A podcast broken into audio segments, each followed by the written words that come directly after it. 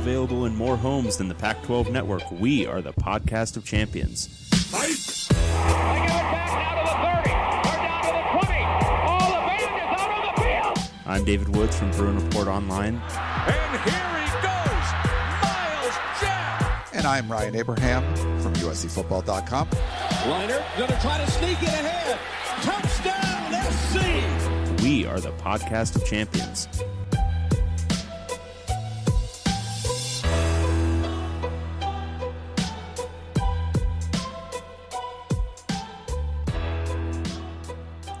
Welcome, everyone, back to the podcast of champions. I am not David Woods from Bruin Report Online, the UCLA site on the 24 7 Sports Network, but I am Ryan Abraham from USCFootball.com, the USC site on the 24 7 Sports Network. And normally together we make the podcast of champions. It's going to be a solo show for me today. Uh, we're going to do some previewing of uh, week 12 recapping week 11, talk about what's going on. And unfortunately, my co host, David Woods, is not going to be available. If you saw on the Twitters, he tweeted out, which was a great tweet on Wednesday. Pour a final one out for the big guy, Donald Woods, greatest of all time dad, five stars, 10 of 10, would be parented by again. And it's an awesome picture uh, of Dave and his dad, Donald, just sort of like the the Dave beard we got going on, and like the the kooky glasses and the really funny look on his face, mouth open, and David got a pretzel in his mouth uh, as a little kid. So uh, it was a great one. Um, yeah. So unfortunately, Dave's uh, father did pass away. Been you know battling illness and uh, succumbed uh, this week. So I, we Dave and I have been talking. It's, you know, it's funny. Um, you know, we just kind of became friends just covering football and uh, being out recruiting. And that's how we start, you know, recruiting events. That's how we started this podcast. We just always seem to get along. And uh, it was great. I love the chemistry that we have. And I think that's why the show has been as successful as it is. Um, you know, our lack of info and insight a lot of the time and intelligence, but we get along well. And so people kind of like the banter. Um, but it's, it, I've, you know, we've both gone through some personal crap for the last couple years and just being able to be in studio together and kind of like compare notes is something I've actually looked forward to a lot. So uh, knew this was coming and uh, it's you knew it wasn't going to be easy. So uh, just you know, my good friend Dave, I just wanted to uh, give a shout out to him and. Sorry, I couldn't be here on the show, but I'll do this one solo. He sent me his picks and stuff, so I'll try to get through everything that we normally talk about so we can uh, get you guys a, a show. But we'll get David back next week, probably an early show next week because of uh, Thanksgiving and stuff. So we'll see what his schedule's like. If if he can do it, if he can't, you know, I can do a solo again, or we'll figure something else out. But I just want to give a little shout out to our buddy, our friend, the heart and soul of the podcast of champions. Uh, you know, he does all the work too. So I don't know how it's going to work today. Uh, David Woods. If you have questions or comments for us, pac12podcast at gmail.com. You can also call or text us at 424 532 0678. You can tweet us at Pac12 Podcast and the website pac12podcast.com. Over on the Reddit, reddit.com slash r slash podcast of champions, where you can chat with other POC listeners. And on the Apple Podcasting app, follow, rate us, give us that five stars. That's what we're looking for, the five stars. And if you do, our favorite one every week, we are going to give you a $100 gift card to Jockey. I've had to send out a bunch of those. Um, sending them out this week uh, from last week's show. But yeah, Jockey's been awesome, and uh, we love uh, we love their partnership with the POC. All right, we do have three new reviews this week, I believe. Uh, this is nice was one. This podcast is much like the Pac-12 itself. To win, it just has to be the least chaotic out of all of its competitors, and that's not hard because there's just not a ton of great top level competition. With love, XOXOXO. We got some uh, hugs and kisses from This Is Nice. Thank you, This Is Nice. Uh, this is this is a long one. Champs talking champs. This podcast is so well researched, so focused on football. I made up a superstar team full of inspirational Pac-12 coaches to truly describe what roller coaster you're in line for every Monday. Uh, we don't usually record on Mondays, but that's fine. Uh, at head coach, we have the one and only Paul Wulff. Uh, nothing says success like the darling of Coug Nation pre Rolo. Uh, the world is full of great men, and a great man is nothing more than what a strong mother makes him. Thank you, Dolores, for your years of motherly service. At defensive coordinator, we have Jerry Azzinaro, Dave speaking. Uh, what would my UCLA juggernaut do without our earth sh- uh, shaking man of men, leader of great secondary of the planet, uh, of the greatest secondary on the planet? Excuse me. Uh, absolutely nothing, of course. At offensive coordinator, we have Kevin Sumlin running a pro style offense because Khalil Tate has the equivalent speed of a seahorse. He wasn't a dark horse for the Heisman after 1,400 yards rushing. Special teams coordinator, we have Joe Avezzano. Uh, I don't know who that is. I wasn't even alive for this glorious tenure, but I assume this was a highlight for the Beavs. As a Coug, he says, insert big growl sound. We understand, thanks to our one time genius coach that has a last name that resembles the skill, ingenuity, and physical prowess of a pug and plainly resembles a pug. And of course, the other more recent inspiration that uncovered Bill Gates was behind it all. At head recruiter, we have Jimmy Lake. Just keep slapping those recruits in shape, buddy. Maybe Georgia Southern has a sister school for you. Thank you for following this uh, conference of futility. May our future be full of strippers, monkey biting children, parody, and a return of Champagne Larry. The truth is, we all know Champagne Larry likes to roll large, right? All right, thanks, champs. Uh, talking champs, and then the last one, uh, we have entertaining. Uh, I, I unironically look forward to listening every week. The guys keep things interesting with their commentary on the state of the Pac-12. Feels like a good 30 to 50 percent of the runtime is dedicated purely to reading through joke reviews, begging for underwear gift cards, but most of the time, those are funny too. Uh, would recommend to any Pac 12 football fan who wants to feel camaraderie and watching the conference implode on itself every year. Also, I don't want the gift card. I just want to sh- uh, shout out my good friend and Trojan fan, Chris C., who recommended the podcast to me. Go Bruins. Thanks, entertaining, for that one. Uh, entertaining, you might not want it, but you want it. Um, Champs Talking Champs is a little much for my solo show to read all that. But I would say, entertaining, yeah. You want to uh, get a $100 gift card to jockey, just send us an email. Send one email to me, Ryan at uscfootball.com, and I will send that out to you. But and yes, I know part of the the show ends up being us talking about uh, reading our reviews. I don't. It's not just like, hey, we're stroking ourselves to read the reviews.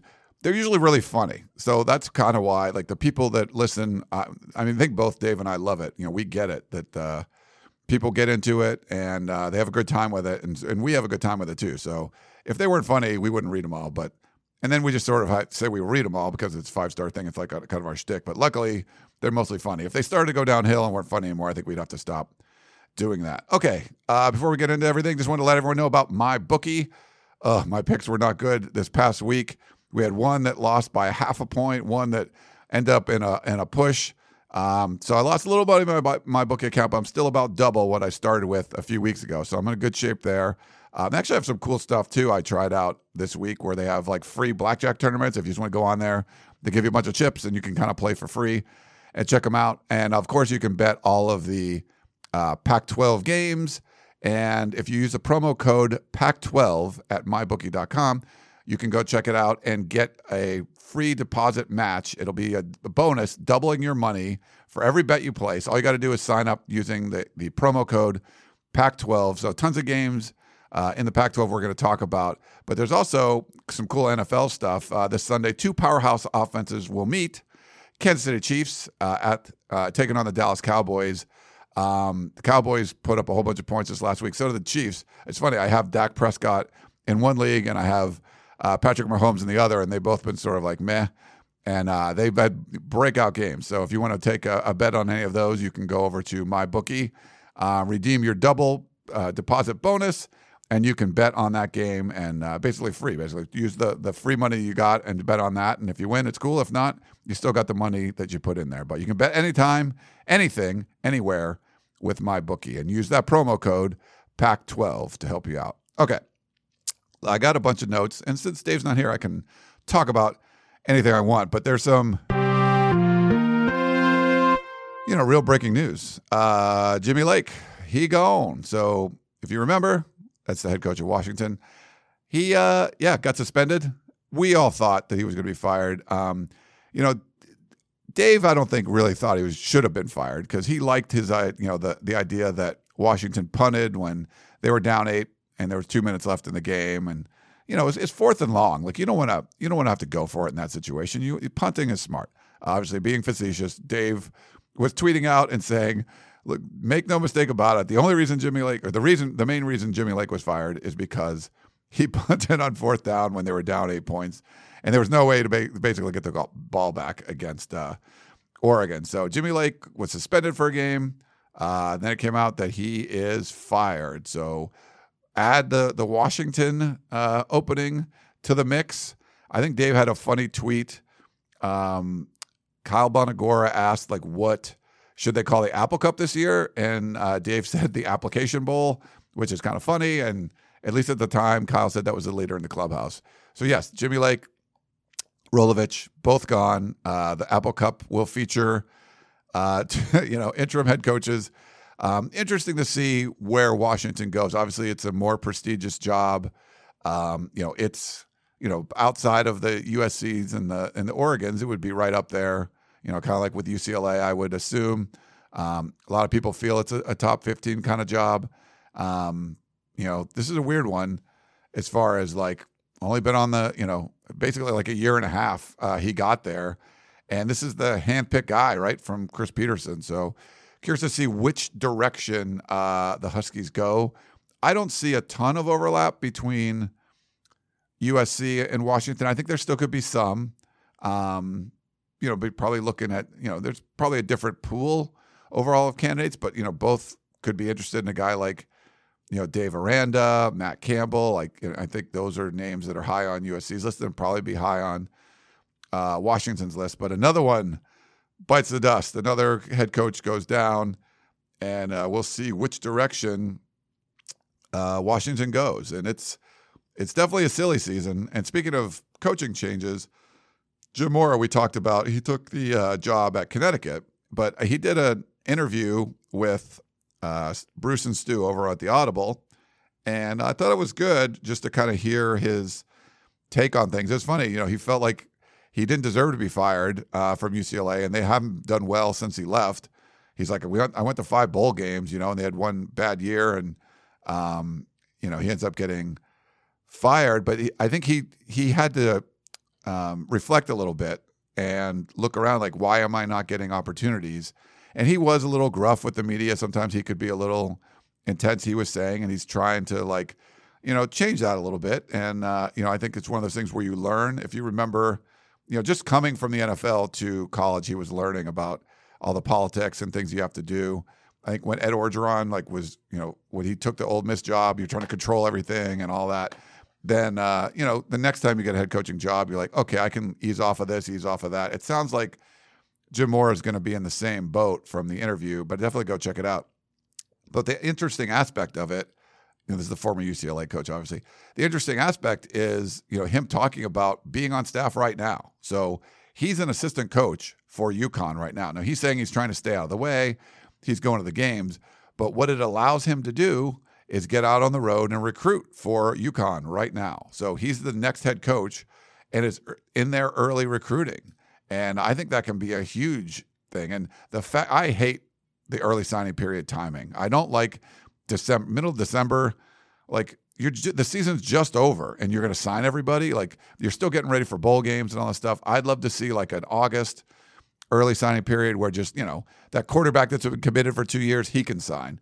But you don't need everybody to sign on December 15th. You know, that just doesn't make much sense to me, especially because silly season, the coaching search stuff's going on. Now people are going to be firing coaches even earlier. And what Jim Mora is doing is going to be probably copied as well. If you can bring in someone early, and you know it might help the coaches that are just out of work. Um, it's certainly harder if you're going to try to get a coach that's working right now to leave their current job. Now we've seen that happened at Texas Tech with McGuire leaving Baylor. Um, you know, but he wasn't a head coach. If you're trying to get, if you're trying to get, you know, Aranda out of Baylor, he's probably not leaving before the end of the season. Uh, but if you could get him and you could put him on your staff now, he could get out there and recruit for the next class, and that's a huge advantage. So, Jimmy, I mean Jim Mora being out there recruiting, I think it's a big deal. Um, it's nice that you can do that, but I don't know, you know, if you hired Bob Stoops, he could do that. If you hire Chris Petersen, you could do that, but you got to get someone that's out of work or get them to leave their job early. But I just wanted to share that. I thought that was interesting with Jim Mora. As far as the college football playoff rankings go, Oregon is still number three, and Utah is number 24. Those teams play this week, so um, we'll see kind of what happens there. There's actually some other breaking news that um, Chris Karpman uh, tweeted out, like pretty much right before I went uh, to record this. Uh, two, um, so Arizona State players were involved in a two-car accident after practice.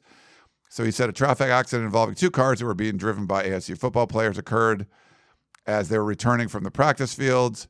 Um, so the, the freshman defensive end Joe Moore, um, defensive back T. Lee, Stan, uh, Stanley Lambert, uh, Jalen Connors. There's a few other guys, but um, there were some injuries. Uh, one, uh, you know, Connors had to, uh, Conyers had to be taken to a local hospital.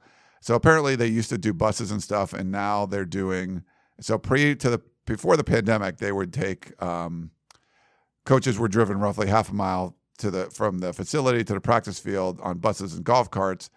Now players are responsible for getting themselves there, and uh, you know they'll carpool for the short drive. But that uh, that might be reevaluated now that this accident happened. But I just want to let people know what was going on with that. Uh, but thanks to the reporting from Chris Karpman, I thought I'd share that. Um, as far as uh, some other news, John Canzano uh, has addressed and has been harping on the quality of some of the ESPN broadcasts and uh, when they're broadcasting Pac 12 games. And he did some research and it comes down to the TV truck, apparently. So they have like ESPN's like number five truck or something for these games. And they said, I guess the truck's not that old, but a lot of the equipment that's inside of it uh, is or was. So they didn't really pinpoint exactly what uh, was going down as far, you know as far as like what's going on in the truck, but they did replace or upgrade a lot of the equipment there, and you know it seems like that what was going on. It just looked didn't look like if you missed some of these, the broadcast just didn't look like they were in HD. So nice reporting by Canzano, and we'll see this weekend if it makes a difference. I'll have to look. Uh, let's see what would be ESPN game. So ESPN had oh, it would be the Arizona State, uh, Oregon State game. So that's the late night game, 7:30 p.m. Uh, so truck that fifth truck or whatever I believe it was the fifth truck uh, will be up in uh, Corvallis. We'll see if um, the quality gets better. So let us know what you feel like. Uh, as far as the division races go, so you know the two favorites are Oregon and Utah. Obviously, Oregon would clinch a spot in the championship game. Uh, if they beat Utah this weekend or Arizona State beats uh, Oregon State, and then Utah would win the South uh, with a win over Oregon, or Oregon State beats Arizona State. So those are the two important games for the division race. Um, and of course, the championship game is going to be Friday, December 3rd at Allegiant Stadium in Las Vegas. So that should be a lot of fun. Um, bowl bids. So Arizona, we got a couple more that, secured bowl bids this past week. ASU, Oregon, Oregon State, UCLA, and Utah have all clinched uh, bowl eligibility. Washington State, if they can get a win this weekend, they would clinch. Um, USC and Washington each need two wins, but no, USC has three games, um, and you know Washington has two. Uh, Cal has three games left also, but they need to win all three. And then Arizona, Colorado, and Stanford are all eliminated. So it's kind of the news and notes uh, of what's been going on. Now we got to do our Pac 12 Roundup. Okay. So there's going to be a lot to do with me kind of doing the sounds and going back and forth and talk about what was going on. Um, but yeah, so there was a bunch of games. My what I ended up doing uh, as far as um, I guess you could say the uh, power rankings uh, just pretty much kept them the same. I think this is one of those situations where if you look at the standings, the teams at the top of the North, Oregon, Oregon State, you know, they won. Those are the teams we, you know, we had higher. The teams at the top of the South, Utah, uh, Arizona State, and then you know UCLA, they also won, uh, and all the other teams lost or didn't play. So there was talk. I mean, Dave and I both talked about switching Washington and California. Uh, we had Washington one spot above Cal, but Cal didn't get to play. Washington's actually ahead of Cal in the standings, but I think Cal's look better now. But because they had the week off and then they had that terrible game against Arizona, it's hard. You know, I I I would my gut says put Cal above Washington, but as of right now, we're gonna keep it um, the way it is. But let's go to our uh, number twelve team. Stanford Cardinal. and they were uh, taking on, or they're they're on the road, taking on. Oregon State Beavers. And we have Oregon State at number five, by the way. Um, well, you know, we could have. Uh, Washington State did lose. We could drop them down, uh, but man, it's tough because they they won that. But okay, we'll keep it. We'll keep it like it is for now, and we'll like change it again. Uh, you know, when David comes back. So this was uh, Oregon State rolling past Stanford, 35-14. Like you said, they became bowl eligible. So Stanford's really banged up. Uh, Ari Patu was the um, the quarterback for the Cardinal, so he had his first career start. And uh, Tanner McKee, who should be back, um, you know, uh, next week, but they just couldn't find any sort of offensive rhythm. Um, 70 yards of offense and five first downs in the first half. Um, so yeah, I mean, I think probably a little throwing still too much for uh, Chance Nolan and Oregon State, but um, you know, this was a it was that there was an 80 yard touchdown drive uh, and then another touchdown off a, a fumble, a Stanford fumble that kind of put things away late. So they had 218 yards rushing, uh, you know, against Stanford, and Nolan threw 25 times for 257 yards, and he ended up having uh, two touchdowns. So congrats to the Beavs. They got things right, and that's they covered, and that's the actual the only game uh, that I got right as far as uh, covering the spread goes. So Dave and I both had OSU for the week. Um, I went one three and one. Dave went two two and one. The first game. Well, we'll talk about. We're actually going to talk about this one next. This next one is the one we had different and uh, end up getting it wrong. But our number eleven team, Arizona Wildcats. they were hosting our number two team, Utah Utes. And uh, yeah, so this was one of those where you're like, huh, what's uh, Utah's favored by 24? Are they going to go into Arizona and like light them up? Eh, it was 38 29, and it, you know, it was a close game. So that's that's one of those things where you're like, hmm, um, what is going on here? Now, Tavion Thomas didn't go for Utah. Uh, they opened the the game with a touchdown. That's their fifth straight time that they scored a touchdown on their opening drive. But Arizona just kind of made plays throughout this one. So there was a, I think it was fourth and five, and Plummer scrambled, scrambled for a 43 yard touchdown.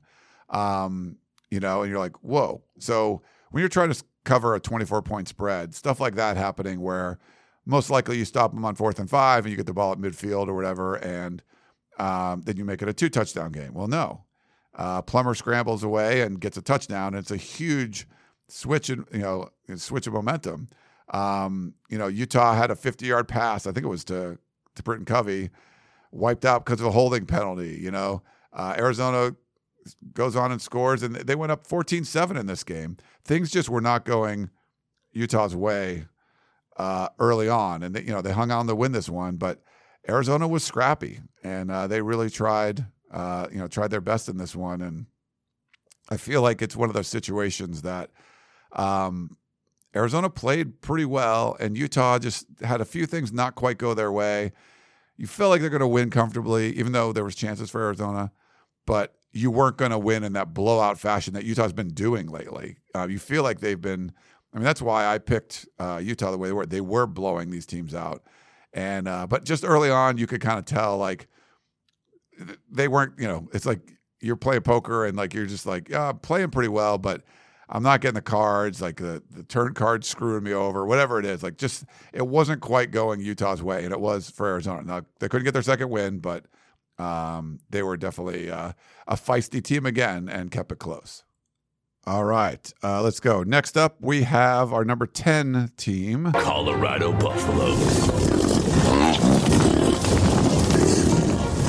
And our number six team, UCLA Bruins. This one was a both Dave and I picked Colorado. UCLA was favored by 17, and we were wrong. Uh, UCLA wins 44 to 20. And thanks, Colorado, because, you know, Colorado, you were up 20 to 7. Uh, came out early, uh, scored an early touchdown, pick off Dorian Thompson Robinson. Everything's going their way. First half, they did really well. Uh, moved the ball. They scored 20 points in the first half, 264 yards, and uh, pretty much shut it down after that. The second half, the Bruins scored in their first four touchdowns in their first four drives, um, 34 unanswered points uh, in a route to a blowout. So, you know, you're thinking when you're getting um, 17 points and you're up 20 to 7 at halftime, you're going to do pretty good and cover this game. That's the kind of week it was for the picks, where it's just like, nope, uh, you were up big, but that's not the way it's going to go. UCLA ended up having 219 yards uh, in the third quarter alone.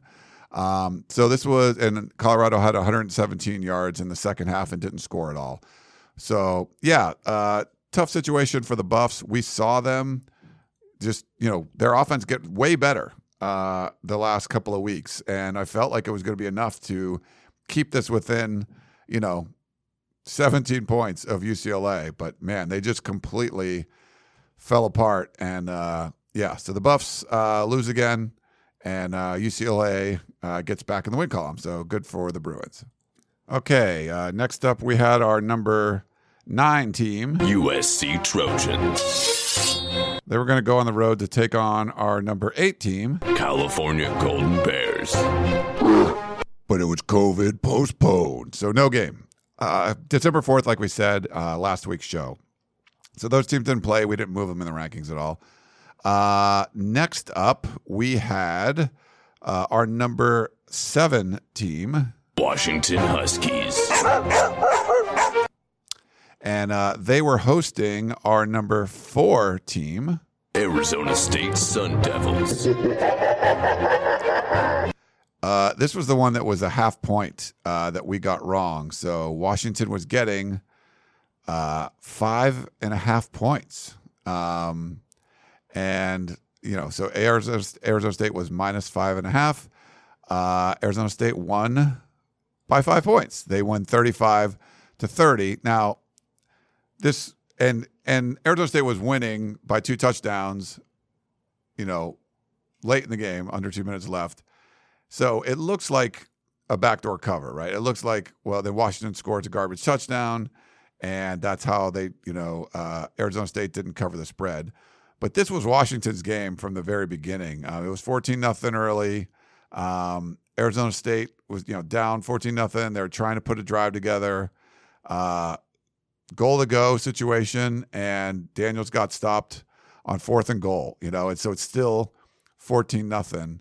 Um, you know, ASU cut it to 17 7 at the half, and uh, neither offense really did much uh, in the beginning. But then you started to see uh, Rachaad White get uh, get get going. Uh, he cut the lead to 17-14 with his touchdown. Um, but you know, Washington came right back. They scored again, 24-14. Um, but as you say, then Arizona State, this is a really weird sort of sequence. So they're still down two scores, right? They're down 10 points. Uh, 81 yard drive that took uh, it was 20 plays, nine minutes off the clock. Um, so they had, you know, a long third down conversion. There was a fourth down. Um, but Daniels runs it in and it's a field goal game. Um, and, you know, so they get the, you know, Washington didn't do anything on offense. White scores again, and now Arizona State has the lead. So a minute, uh, four, 11 left on the clock. Arizona State's up 28 24, right? So, um, no way they're going to cover this one. Well, Washington throws a pick six. Merlin Robinson returns it for a touchdown. So now you're like a minute left or whatever, or you know, 45 seconds left or whatever. Uh, Arizona State's up 35 24. So now they're up 11. And you're like, you're definitely going to cover.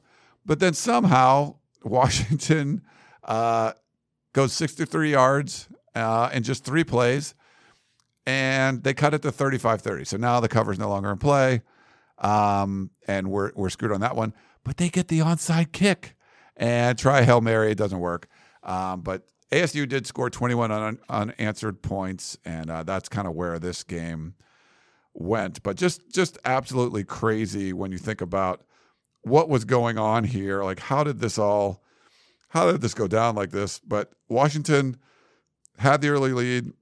A lot of chances to kind of hold on and win this game. ASU has been reeling. They did beat USC, but other than that, they've just not looked very good.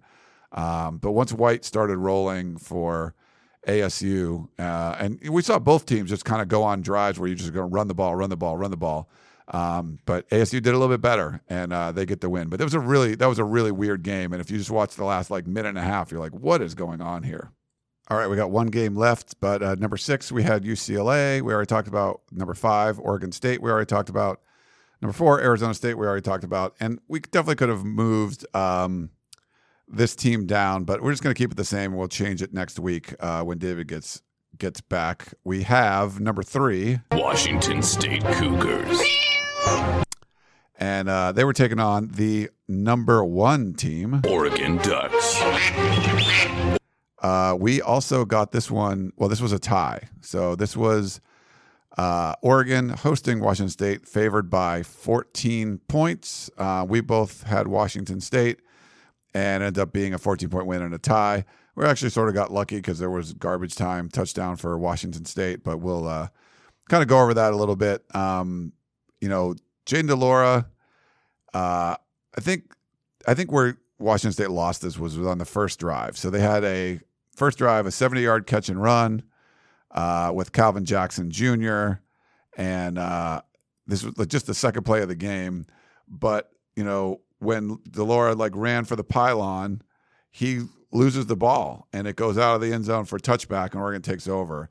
That was sort of like if Washington State could have punched that in, you know, on the very first drive of the game, I think the drive, I think the whole game is going to turn out differently. Uh, but you know, as it turns out, you know, first quarter the Ducks dominated. They end up uh, outscoring Washington State by 14, and it's 14 nothing. But you know, give the Cougs credit; they did come back. But it would have been a different story, I think, if they had that early touchdown. You know, they come back and actually have it tied at halftime. But then it was sort of just like, you know, Oregon's up by 10. Maybe then goes it goes back down to to seven. But then Oregon, um, you know, keeps putting up points. They're up 31 17. Um, you know, the, they got an interception. Uh, they punch it in again. And now it's like 38 17. And it just looks like Oregon's running away with it in the fourth quarter. Like I said, Washington State did get a garbage time touchdown to make it 14. So really, you know, we the, the, the tie of the cover came, came late. But um, to me, this was that first drive of the game. If uh, Washington State was able to punch that in, I think it changes the complexion of the entire game. But it's it's just that early play, and I've seen this in a lot of Pac-12 games, which is weird. That early play, uh, you know, beginning of the game, first couple drives, it just seems like to turn things. Now we saw the Colorado game, right, where it wasn't that way. Colorado was dominating the first half, and then things just completely switched. But it's usually when like a team that's favored is up, you know, doesn't do really well in the very beginning, and you're like, oh, you know, Oregon's trying to cover 14 points. Washington State goes 75 yards the first drive and uh, punches it in. It's like, oh, that's a little bit different.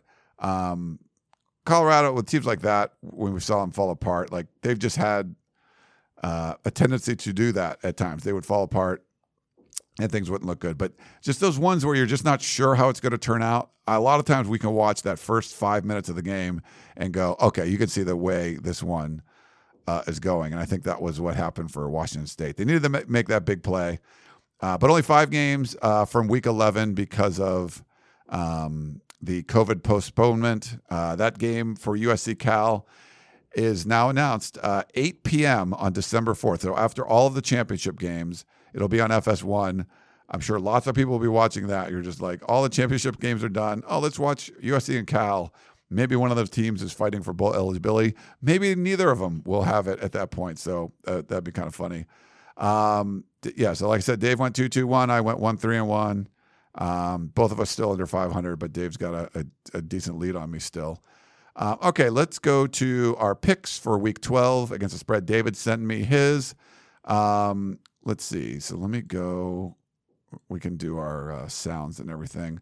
So, first up, we have, Arizona Wildcats. and they're on the road taking on. Washington State Cougars.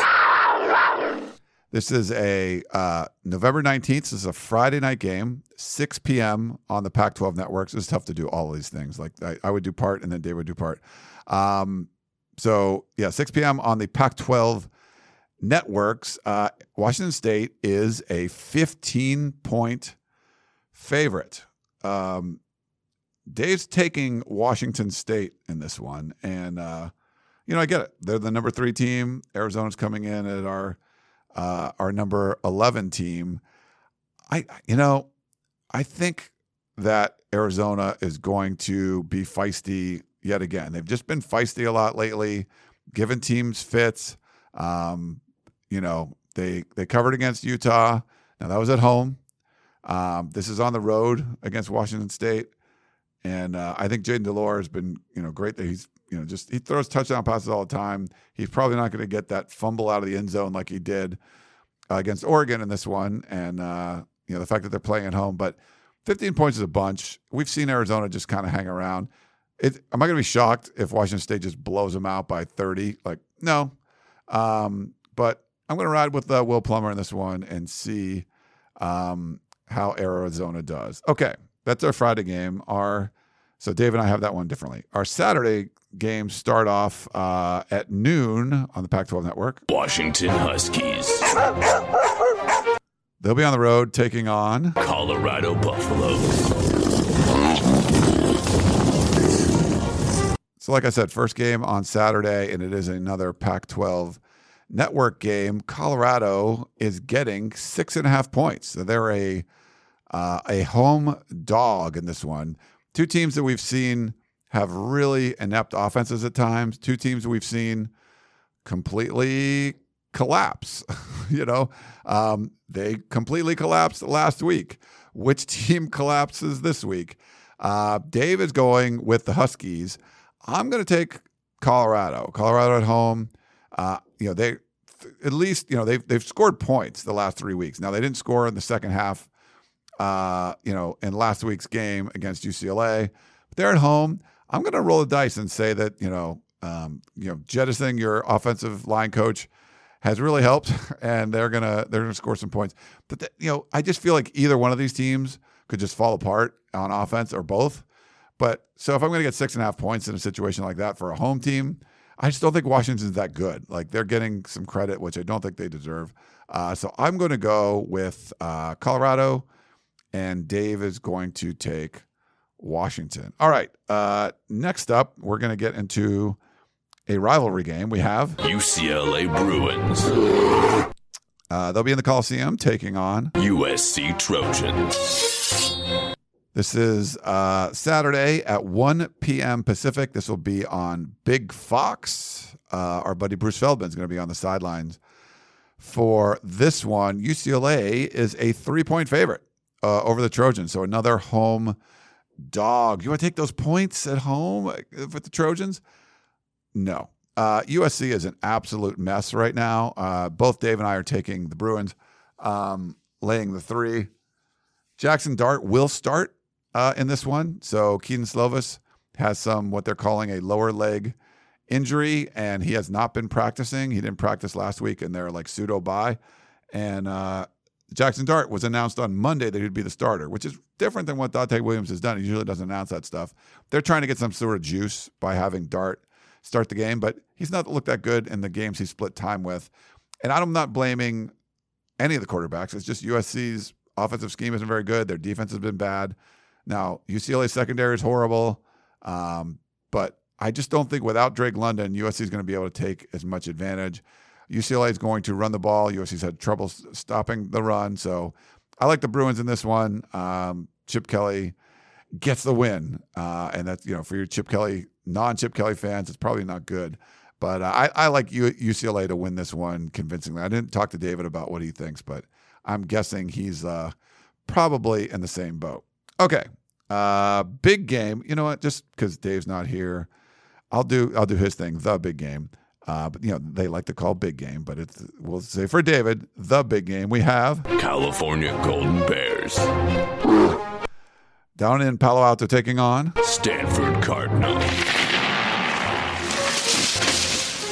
So this is the next window of games, 4 p.m. Pacific. Uh, also on Pac-12 Network, uh, pretty much a pick 'em. They have Stanford or California uh, as a one and a half point favorite. Stanford seems to be in these kind of games where like point and a half. Um, but Cal, yeah, coming in. They of course had the forced bye week because of all the COVID stuff. The previous time they played without Chase Garbers, you know, they were uh, they got beat by Arizona, and it looks like both quarterbacks will be back. So that's good. I mean, we without McKee, like Stanford's terrible. Without Garbers, Cal is terrible. So you're going to see both uh, of these guys play. Dave's taking the uh, the road underdog. I mean, the road favorite yet again. He's going to take Cal. I have a little faith. Once McKee comes back, I'm going to have some faith in Stanford. I do think they're butt. I think they're bad. Um, I'm just not sure. It, it, if I knew if if Cal had not had that week off and then the terrible time with all the COVID stuff, I love the momentum that Cal had, but I just don't know what kind of Cal team we're going to get. This just feels to me like a Stanford opportunity. Like Cal was on a roll and they would have rolled in this game, but then they sort of derailed themselves with the COVID stuff. And I forget what the, it's like. Stanford's won like 10 of 11 or something there. Like it's it's crazy the amount of games Stanford's won um, in this one. So I just have a gut that says Stanford. Plus, I need to catch up to Dave, so I'd rather go opposite him anyway if I'm not sure. Uh, I can completely see Cal coming in and just getting back to their form. We're like, hey, we got everyone back. We're scoring points. We look good. The defense looks better. All that stuff that we've seen from Cal.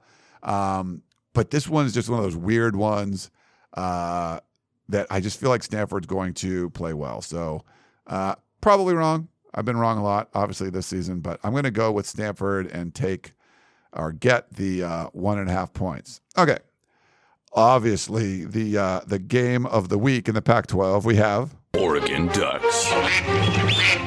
going to Salt Lake City, and they will be taking on. Utah Utes. I kind of want to just fly to uh, Utah for this one, but this is a 4:30 p.m. Pacific game.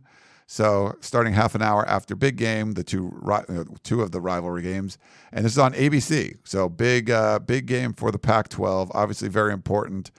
Both of these teams controlling their own destiny in the division. So if they can win, either one can win. Uh, they would clinch the division. Uh, Utah is a three-point home favorite. Now, Dave switches this one up. He likes Oregon coming into Salt Lake City and uh, getting the win. And I'm on the other side. I'm going to take Utah at home. I just love the way Cam Rising has been playing. Um, I feel like this is a situation where, and we, we've just seen this a lot from him, that he can make plays with his legs. Um, been very effective. They, they convert on these third and longs that you just haven't seen from Utah before if things don't go right early on. It just seems before, like for Utah, if things didn't go right early in the downs, like your first, second down, they're punting. Now they have a chance. Like they can make a big play on third and 16 where you're like, what? Like, where's that coming from? Um, you know, I think both teams are tough and gritty. They can run the ball. I don't mind. The three points is fine. Like, I don't mind laying that. If it was more than three, I think I would take Oregon. But the fact that it's three, I'm going to go Utah at home. I think it could be a, a fairly convincing win. And and what is the most Pac-12 thing? You know, like Oregon's poised to go to the playoff. They're in the debates talking about if they're better than Ohio State, better than Cincinnati, all that kind of stuff. They're number three in the rankings. I this just feels to me like Utah's going to win this game, and then Oregon will win the Pac-12 championship game. That's that's what I'm thinking, but you know we will see. But Dave and I got that one differently, so uh, we'll see what happens. But that's definitely the game of the week. And then one last game, the Pac 12 After Dark. Arizona State Sun Devils. They'll be in Corvallis taking on Oregon State Beavers. This is 7:30 p.m. on ESPN, and like we'll see, you got to see if that uh, truck is is indeed improved. Uh, the Beavs, they're a home dog, uh, getting three points. I think I've picked Oregon State in like every game this year, and I believe they're five and four against the spread, if I'm not mistaken, um, or five and maybe they're five and five. I don't remember. Uh, yeah, because there's ten games.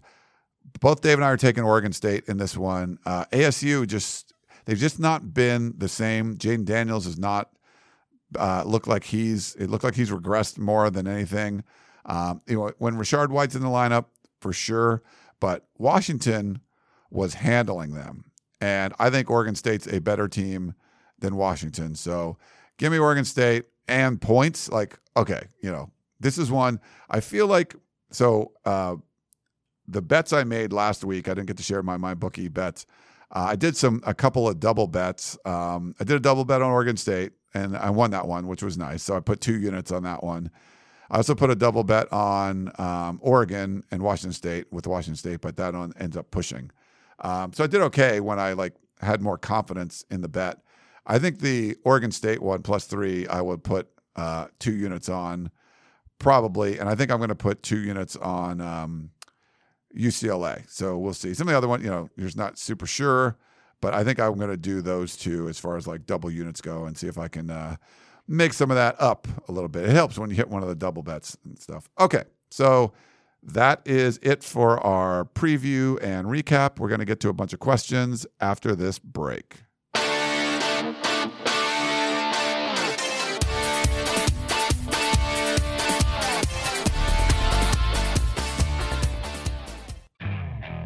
Okay, picture this. It's Friday afternoon when a thought hits you. I can spend another weekend doing the same old whatever, or I can hop into my all new Hyundai Santa Fe and hit the road.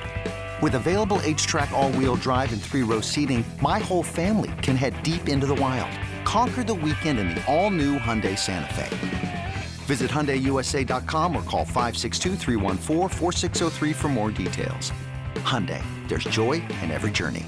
This episode is brought to you by Progressive Insurance. Whether you love true crime or comedy, celebrity interviews or news, you call the shots on what's in your podcast queue. And guess what?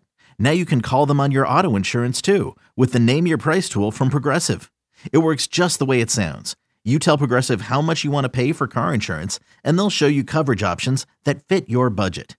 Get your quote today at progressive.com to join the over 28 million drivers who trust Progressive. Progressive Casualty Insurance Company and Affiliates.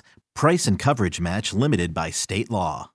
All righty, let's go to an email. So I'm gonna have to bounce back and forth with all these. Um, yeah, reading, going through, producing the show. This is this is all fun to do by yourself. Uh, Bernie says, I just finished li- listening to your Week 10 review, which was excruciating considering how bad the conference is. In hopes of hearing a little about the basketball game tonight. So this was sent. Uh, well, this was last week. You know, the number two team in the nation going against the number four team in the nation. I think that was UCLA Villanova. I don't remember. Uh, but not one word. It seems you guys would rather dwell on garbage than exciting elite teams playing. Ryan, I will excuse you, as I know you have an aversion to anything not football. But Dave, I mean, not even a reminder to the Bruin family. Is this truly a podcast of champions? Shouldn't you at least acknowledge something the conference is actually good at? Uh, that's from Bernie. Here's the deal, Bernie.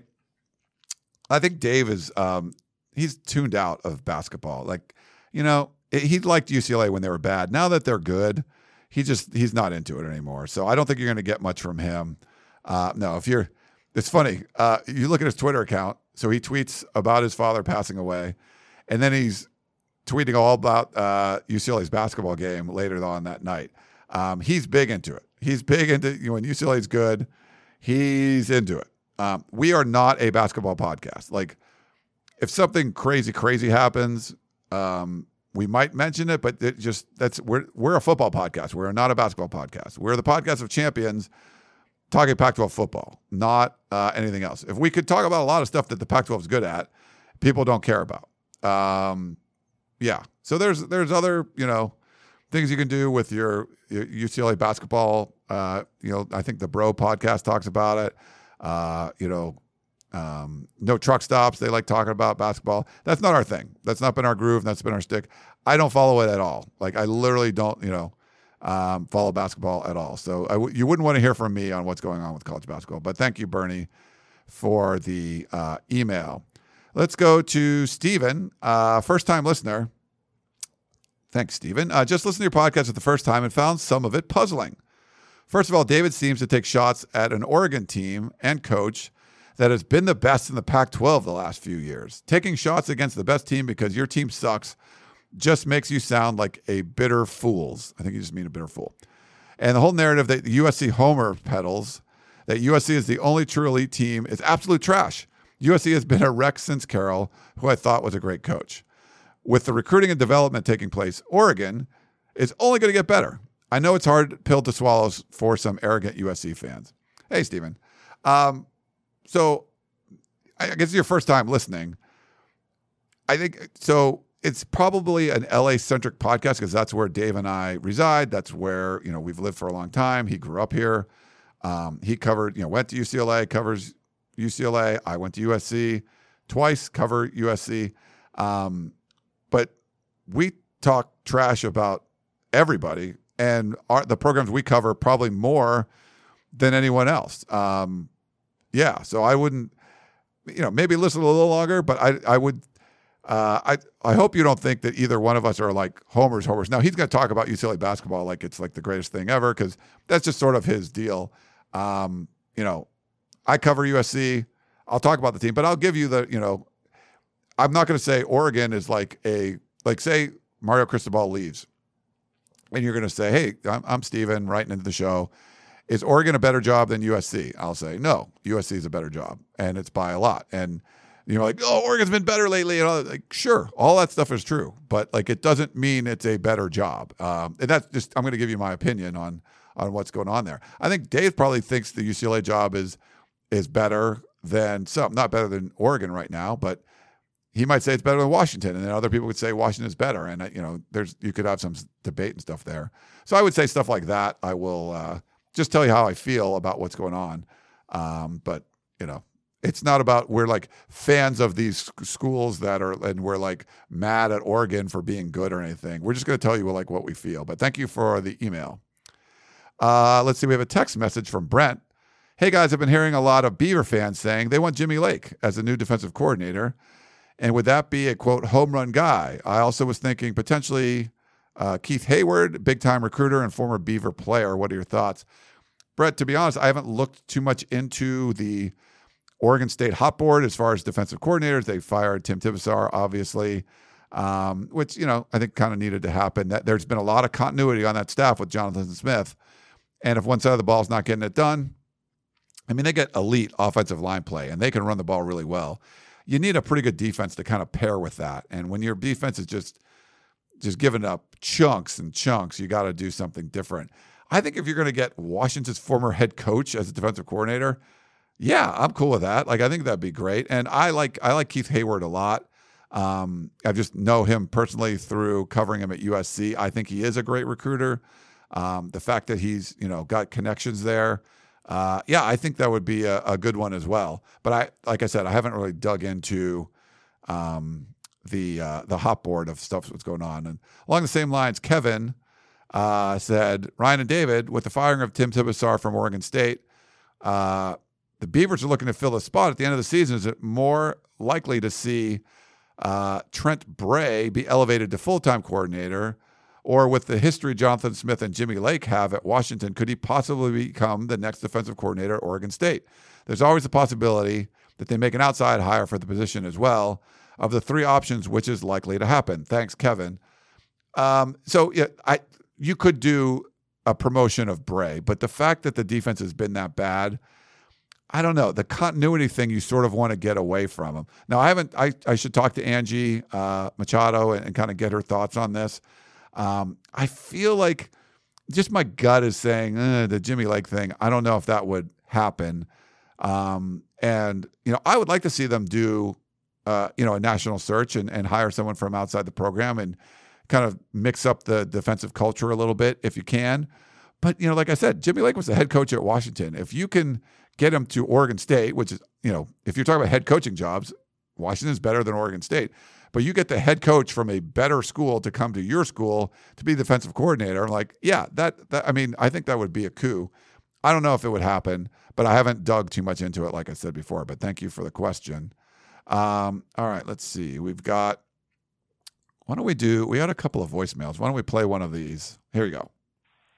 Oh, what's good, guys? This is Evan from Tempe. Uh, I'm thinking about uh, Jayden Daniels, and uh, I want to know, uh, you know, obviously right now it's not looking good, uh, but I just want to know, you know, do you think that Daniels is just not good, or do you think he's just straight up bad? Um, you know, I'm just kind of wondering. Just I really can't figure the guy out. Um, I love him, like you know, I, I really like him, and I think that he, you know, still could maybe, you know, salvage his career if he stays another year. And I mean, I'll, I'll definitely be rooting for him really hard these next couple of weeks. I'm really hoping he can kind of figure it out. But you know, as of right now, it's looking like you know he's just kind of not that good. And um, I just want to know also, you know, regardless if you think he's just kind of not good, if you think he's just kind of straight up bad, uh, do you think that it's because of the coaching staff? I know obviously, you know, if he is not good or bad, that's who he is. But I just want to know, do you think that he could have been good and would have been good if the coaching staff would have developed him? Because obviously they didn't. I know he's not playing well. I get that.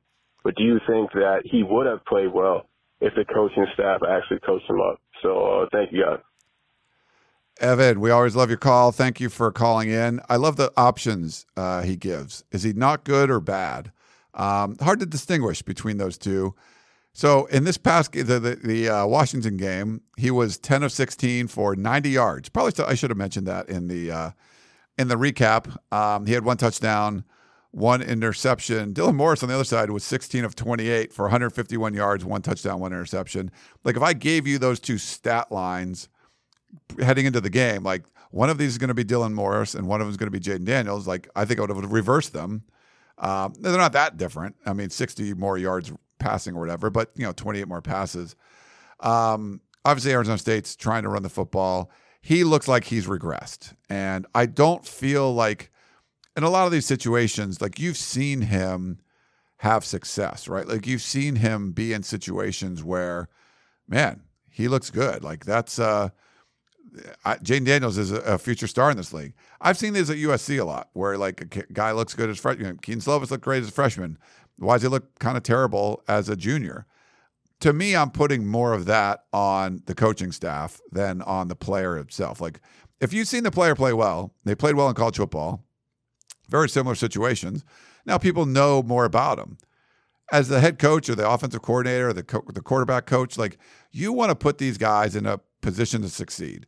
Now, if you put me or David out there and running the Arizona State offense, could I hand off to Rachaad White and not trip over myself and hurt myself? Probably, most of the time. Uh, but it's gonna. I'm gonna have a hard time completing passes, going through my reads, getting the ball where it needs to go, and all that. But you've seen him do that. Like you've seen him be successful in college football games against crappy competition, good competition. You've seen him have some ups and downs or whatever, but you know he is capable of getting a ball snapped to him and throwing the ball over the field, finding open receivers, and making plays. Now he's had drop. There's been drops. There's been there's been other issues around it. It's not just his play, but I tend to look at well, what the hell is a coach doing in this situation? And I, you know, so I would say I wouldn't throw this all on say, okay, Jayden Daniels is trash. Like I'm not gonna say Kedon Slovis is trash. I've seen those guys not be trash. I've seen them play really good football. Are they in a good organization right now? Like, no, there's, a, I mean, Arizona State, USC, they're both messes, right? Like, they're both, you know, coaches that aren't there anymore, um, you know, schemes that maybe people have caught up to and there hasn't been adjustments made or, or whatever. Um, you know, especially at ASU when you have that kind of run game and you have a really good defense to go with it.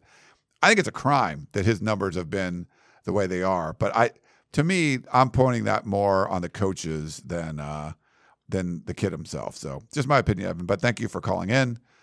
Let's go back to the emails. Bobby says human sheep coat and Pac-12 officiating. So Ryan and Dave, I'm the one who thought the announcer said human sheep coat in reference to Drake London. And although I'm embarrassed that I misheard the announcers, I nearly cried laughing about it when I heard the podcast last week. So I think it was worth it. 100% Bobby, it was worth it. First of all, yes, you misheard it, but you could have easily wrote into us and said that as a joke and we should have picked up on it that it, meant human cheap co- cheat code and not sheep code. But we were both taken aback. Plus, usually we're about an hour and a half into the podcast when we start reading these things, and our brains turn to mush. You guys should try it sometime. Like it is, it's not you know, it's not super easy all the time when you're trying to do all these million things and you're reading and you're just like thinking and all this stuff, and it just after a while, just talking, talking, talking you go a little bit insane. And doing it by yourself, it can go a little bit insane. But okay, anyway, he said on another note, Pac 12 officials continue to be awful. Just from the Arizona State Washington game, there was a fake punt where the Arizona State player nearly decapitated the Washington punter in what was clearly a launch and helmet to helmet at the end of the play. It wasn't even reviewed, and there was no targeting call. Uh, on another, Washington kicked an onside kick with three seconds left, and after the Arizona State player touched it, the ball at least six, seven seconds elapsed, but the clock only moved once for the Washington once the Washington player touched the ball, and somehow they had one second left. Granted, it didn't matter because Morris Morris quote Morris the next play, but it could have impacted the outcome of the game. Thanks. Have a great day from Bobby. I didn't notice that one, Bobby, with the, with the onside kick. Um, yeah, it's supposed to like it would have had to been a super quick onside kick because as soon as it's touched, the uh, clock would start. I believe that's how the rule works. I don't know if it's something where, yeah, I, I believe that's how it works, even with uh, with an onside kick. And you know, punt targeting is weird to begin with, and then you put it on a punt play, it makes it even weirder. Uh, you just, I think, you just add more discrepancy. You know, just more. There's a, a wider range of things that can be called when it's a special teams play for whatever reason. So, but thank you, Bobby, for um, that uh, that email. Okay, next up, we got our buddy Hithliday, and his subject is Matthew 28 3. So if I look that up, uh, modern world, or yeah, modern English world or English Bible translates the passage as His appearance was bright as lightning, and his clothing is white as snow. Uh, so that's Matthew uh, 28 3. And he says, How do you boys suppose uh, Moorhead, he's talking about Joe Moorhead, the offensive coordinator for Oregon, will respond to Scalley's and he's Morgan Scalley's uh, cover, the defensive coordinator for Utah, uh, uh, cover one blitz, blitzing on third down. So how are you going to respond to Utah's cover one blitzing on third downs? That's exactly the kind of podcast we are. Hithliday breaking down real specific formations on you know what down and distance. Um, Utah is a team that we've seen run a lot of man-to-man stuff, right? So they, you know, probably not going to have dropping three safeties, deep safeties. It starts up front with what Utah's doing. I think that there's some similar teams as far as like, you know, you want to start in the trenches. I think uh, Utah's a team that does that. I think Oregon's a team uh, that does that. And I feel like the linebackers are always key for Utah's defense. They are asked to do a ton. Um, you know, and they'll probably come after, you know, run blitzes. They'll probably come after, uh, you know, Anthony, like you, you know, Anthony Brown. Like you're, I think you're going to see some stuff from the the Utah's front seven, uh, and they don't mind leaving guys on island and letting them play man to man. And it, you can get burned sometimes, um, for sure. Uh, but you know, leaving one safety back there to kind of take care of things and let everyone else sort of do their their deal, lock up guys as much as you can one on one and bring extra pressure, show pressure, and drop guys back into coverage. I think you'll see a lot of that stuff. But I'm not I'm not some expert on uh, Utah's defensive schemes. I would say, but I, obviously, game of the week. Want to watch that one for sure. But thank you, uh. This is Express from Expressway. Uh, timeline for hires. When do you expect Washington and USC to make a decision on their hires? Yeah, well, I mean, Washington's came more out of the blue. Now, last time Washington made a change at head coach, they had their guy right away. Um, USC's already been, you know, a couple months. Uh, the problem is, like, you have so little time between the end of the season and the early signing period. And, you know, for Washington, you've had longer time to kind of build the class. And you're probably going to see some decommitments. I mean, USC's seen them. Uh, Domani Jackson, the highest rated player in California, uh, was committed to USC. He's a Donte Williams guy. Uh, but there's so much uncertainty around the program. He's re- recently decommitted. USC's like number nine in the Pac 12 right now, recruiting ranking. So it's bad. But I think like USC, if they have to take time and go till later in December to get the right guy, they might do that. Um, Washington could potentially do that as well. So you almost want to. Sometimes you have to forego that recruiting class when is going on because it's not in February; it's now in December. Now, if you get a guy like Jim Mora, like we talked about at the top of the show, he can help that recruiting class immensely by getting out there and recruiting right away. Um, I'm guessing like you would like it to happen soon after the season. Now, USC season just got extended because they had to play Cal now on December 4th. And if you think about it, the season ends, right? Okay. Oregon and Utah are sort of getting punished a little bit on the recruiting front if they make, let's say they both make the championship game. So December 3rd, uh, they're not playing at home. They got to go to Vegas. Now they can come back for Saturday because they play on Friday night. But there, there's only two official visit weekends you can have before the early signing period. So that weekend, December 3rd, and then the weekend, December 10th. Um, December 15th starts the early signing period. So if you're playing the championship game, you sort of get screwed. You can't be at home to host recruits. Now, I guess you could do it later, that you could start it on Saturday or whatever, but um, usually those things start on Friday or even Thursday. You can't do that if you're, let's say it's Oregon and Utah. Well, USC and Cal now can't, well, Cal could because they're doing home, but USC can't either because they're going to do a road game. Um, the timing is so compact. Um, so I would think you're shooting for that first week of December if you can do it, if you can't do it earlier than that. But not everyone's going to be done with their jobs. And the better your coach you are, the the more season you would have left.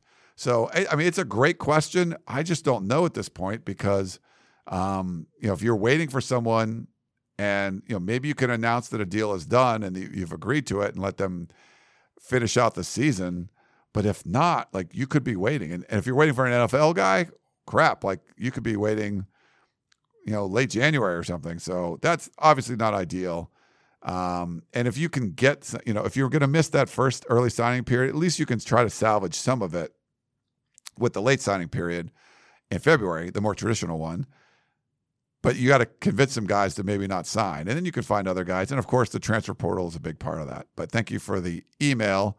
Um, I just want to give a shout out to Kevin uh, on the Pac 12 podcast website. We did have uh, a wrong link to, um, I think, our, our show that recapped week nine and previewed week 10. We had the previous week and I know not everyone uses that. Most people have their app, and but Kevin did not. So Kevin, thank you for pointing that out. I did end up fixing that. So thank you. Why don't we do? We have one more voicemail and then a couple more emails. Hey, what's up, guys? It's Perk. Um, I'd say this question's probably for Ryan, just I've heard him talk about um, reading stuff from the Athletic in the past. Um, but I was just wondering, you know, based on some of the stuff that's uh, been written about uh, Jimmy Lake's tenure at the University of Washington, and then uh, stuff that came out earlier in the year about Clay Helton's tenure. Uh, I was wondering, who do you guys think was, I guess, the more inept coach or, or I guess the bigger idiot? Um, because, you know, all joking aside about Clay Helton, um, he was able to produce some decent seasons at USC and, uh, put together some, some okay recruiting classes despite that, that pretty bad 2020 year. And, um, the, the kind of sense that I got was that Clay Helton was kind of ready to admit that he didn't know everything and was willing to go out and get a better recruiting staff or a better coordinator. Um, and a lot of that stuff doesn't seem like it applied at all to Jimmy Lake. So I was wondering um, if it's possible that uh, Clay Helton was not the dumbest coach in the Pac-12 this year. Thanks, guys. uh, thanks, Perk. Uh, good one. I, I mean, it's hard to compare because you know USC just sort of had you can half-ass it at USC and still you know, end up in a Rose Bowl. And you could, you know, that year the USC won the Rose Bowl. They had Sam Darnold, you know, they had a bunch of guys that are, you know, gone to the NFL. And uh, they're one and three. They get blown out by uh, Alabama to start the season. And they end up beating Colorado, who won the South. They end up beating Washington on the road, who went to the playoffs. And then they beat Penn State in the in the Rose Bowl. I, just for that alone, I think you're going to say you give Clay Helton the edge, but he has a lot of advantages, and a lot of that was just USC. It was just like Sam Darnold being him and stuff that you know maybe you wouldn't get that guy if you were at at Washington. Um, if you put Jimmy Lake in like uh, Clay Helton's shoes, you know, maybe he has that same kind of success, maybe he doesn't. Um, I I would just say there's more of a track record for for Clay Helton, so I probably would give him uh, the benefit of the doubt. Both, you know, I think both have been like Peter principled up. They should neither one of them should have been head coaches, in my opinion, like at their, where they were. Maybe other places. I think where Clay Helton is right now at Georgia Southern, that's where his first head coaching job should have been. I don't know if Jimmy Lake's first head coaching job should have been at Washington. You know, prove it somewhere else. Because when you get your first head coaching job as at a prestigious place like Washington, um, you're learning on the job. You're definitely learning. Is that where you want to have someone learning on the job? Like I'd much rather bring someone that's been a head coach before, because everyone we hear about, even Jim Mora talked about this, where you know, hey, I learned a lot from that, and then my time away, like sometimes you might fail at something, right? But you feel like you were doing it right. Like, oh, I didn't do so well, but this was wrong and that was wrong and that wasn't my fault and blah blah blah. And you could say if Jim Mora was saying all those things about what was going on at UCLA, if Rick Neuheisel was like, oh, then my gloves or whatever, well, not well, not Rick Neuheisel, but this was like Jim Mora's first, you know, college head coaching job, and then he no one's hiring him for four years, and he said like he said this on the interview, um, you know, then you start looking at like, well, is it everyone else or is it me? And I think he came to the realiz- realization, hey, it's me. And I don't think you get that until you have experience. And so I'm sure, you know, Jimmy Lake had some thoughts about, you know, run the damn ball and stuff like stuff that's not modern college football. Like there's teams that run the ball, but there's not gonna like we're all just gonna run the ball and play defense. Like it's not gonna work. Like it doesn't work anywhere. Um, it's just not the way football is now. And I think if he got another head coaching opportunity, maybe he wouldn't realize that. But he only was there for two years, so maybe he doesn't have time to sort of realize that. Um, but I that's why you don't. It's it's tough to get a head coaching job when you're you know at a prestigious place because you're going to learn. There's things you don't know about being a head coach because you've never been one.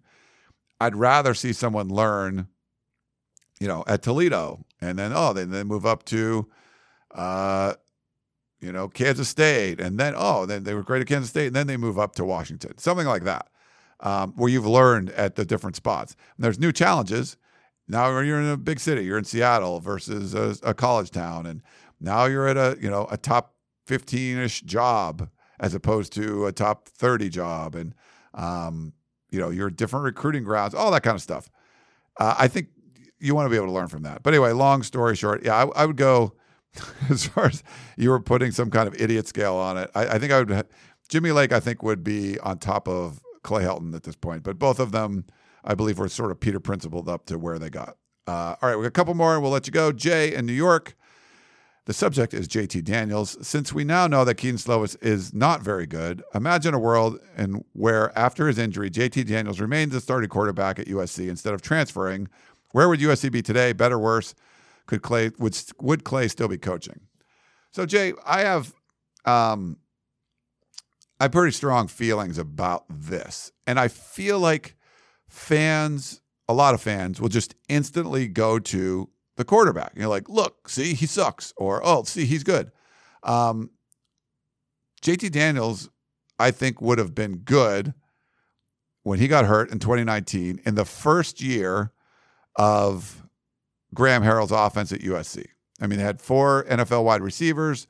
Um, they just were better, and like people didn't really know what to expect. It was like this new thing, like, oh, what? You know, how do we stop this? Let's play man to man against these four NFL wide receivers, and no, it, it didn't work. I think Kedon Slovis or JT Daniels would have had a big year in 2019.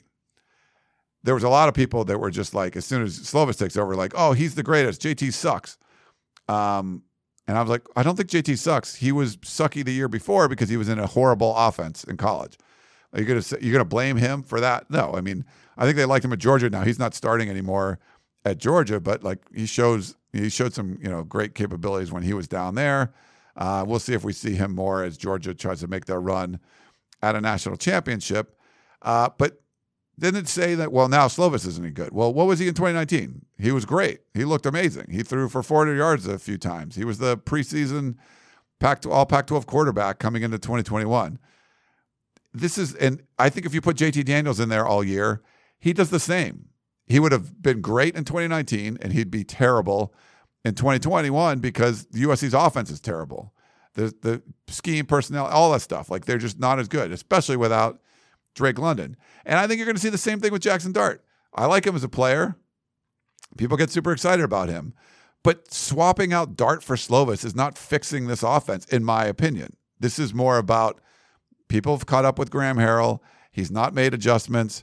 Um, he's not been able to do things without like great, great players out there. And it's sort of the same thing that's been USC's offensive woes for a while, where you're uh, you're relying on amazing players to make amazing plays. You're not scheming people open. You're not making it so like everyone's looking this way, and then oh, the tight end sneaks out the back, and we hit him on a 20 yard like out or whatever, and he makes a big play. Like no, it's more about you're throwing the ball up to great athletes. Drake London, I think he still leads the nation in contested catches. Like that's great for him that he's had more contested catches than anybody. But why is he having so many contested catches? Like he's really good. Shouldn't he be open more? Like should he have less contested? Like and but no, because they their offense has been just like, well, I don't know what's going to happen. Oh, he's covered. Well, throw it to him anyway, and if he makes an amazing play, then we'll move the chains. Otherwise, we're going to punt. And that's sort of with the bait in USC. So I wouldn't say like Clay Helton's sticking around if JT Daniels stuck around. Um, he looked bad in bad offenses.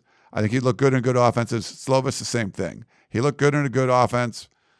He's or at least good personnel and and you know an offense that everyone hadn't figured out yet. Now he looks bad, but I think JT Daniels will look bad. Uh, my guess is Jackson Dart's not going to look all that great uh, on Saturday against UCLA, but you know we'll see. But thanks Jay in New York for that one. And one last one is a text message. Um, wasn't signed, but sending my love to you, Dave, and to your whole family during this dreadful time. Take care of yourself, man. And I know that there are people out here wishing you well. I'm sorry, he says, and know that there are people out here wishing you well. And yes, uh, thank you for that text. Um, definitely, people are out here wishing Dave well, uh, myself included. And uh, he's, you know, he'll be fine. He's got UCLA basketball that he's going to be all excited about and stuff. But um, apologize to everyone out there that we couldn't have uh, Dave on this week, but I think you can understand uh, why that was. But um, hope you either anyway. I hope you enjoyed the show. We will be back probably early next week. We're going to try to figure this out. If Dave can't, and I, you know whatever his schedule is going to be, I just don't know yet. But uh, we'll try to put something out early in the week, uh, either me or him or both or whatever, and uh, we'll get we'll guys get you a show. And hope you enjoy all the Pac-12 games this weekend. Don't forget Friday night game, and then five on Saturday. Got some rivalry games, a lot of stuff uh, for y'all to get to. But thanks everyone for writing in, for giving us the five star reviews, for signing up at MyBookie with uh, promo code PAC12, the tweets, the uh, emails, text, voicemails, all that stuff. We do appreciate it. It's just it's crazy uh, how many people have like you know gravitated towards the show and listened to our little dog and pony thing. So we appreciate all of you for doing that. But for David, I am Ryan. Thanks for tuning in, and we will talk to you next time.